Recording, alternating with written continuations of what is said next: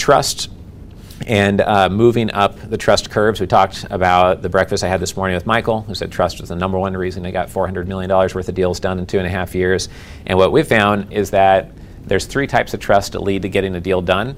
And if you're an investor, you can look at this chart a different way. If you're an investor with us here today, or if you're raising capital, you can look at it a different way. Is that uh, to get a deal done, typically someone needs to trust one of these three categories and be very high in the trust curve. If you're high on two out of three, it's more likely to get a deal done and not be a waste of time. If you're high on all three, then probably the deal's getting done, unless it's just not a good deal. Um, and if you're an investor and you go into meetings and you're low on the trust curve on all three of these, you're probably wasting your time. You shouldn't even, you should just cancel that meeting. Because if you don't know the leadership team, you don't know the industry, and you're not local to the opportunity and you can't understand it, you're not going to do that deal and you shouldn't do that deal because you don't have conviction in the deal. Um, this is why people raise capital from friends and family first because they know you, so they might not understand what layer one crypto means, but they might toss 50K into the fund because they're your brother in law. Um, and it's easiest to raise capital from people who are really high on this trust curve, and everyone starts there.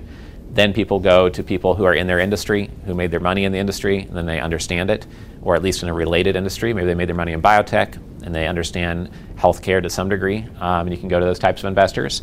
And it's easier to raise capital if someone is local. You might have known someone for 10 years, and they might have invested in four self storage deals. But if your self storage facility is in Singapore, that person still might not invest because they're not local to that opportunity at all. Or they may if you're high enough on those other two curves. But if you go to people that know you, are local to you or the opportunity, and they understand the industry, you're very likely to convert those people. So the more you can have people in your investor funnel that fit those criteria, the better. The other way to look at this is in your materials, just think when I go to meet with someone, is my industry really confusing and no one understands a thing we're doing here?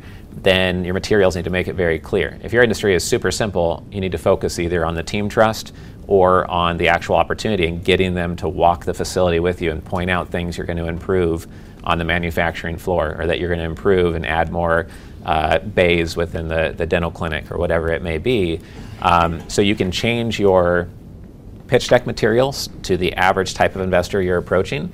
And then every time you enter a meeting, you can ask yourself as you're walking in, okay, what's the goal of this meeting? Am I here to convince them that we are a team that has expertise that they can trust, or am I here to teach them how the industry works? Because otherwise, we're dead in the water. Or am I, is the goal of this meeting to get them to go on site and go on that tour of the three different assets we're buying? Or something like that, right? So you can use this overall in your strategy or dynamically as you get onto a phone call or get into a meeting and figure out what trust curve do I need to move this person up. If you can move someone up all three, then you're very likely to get the deal done.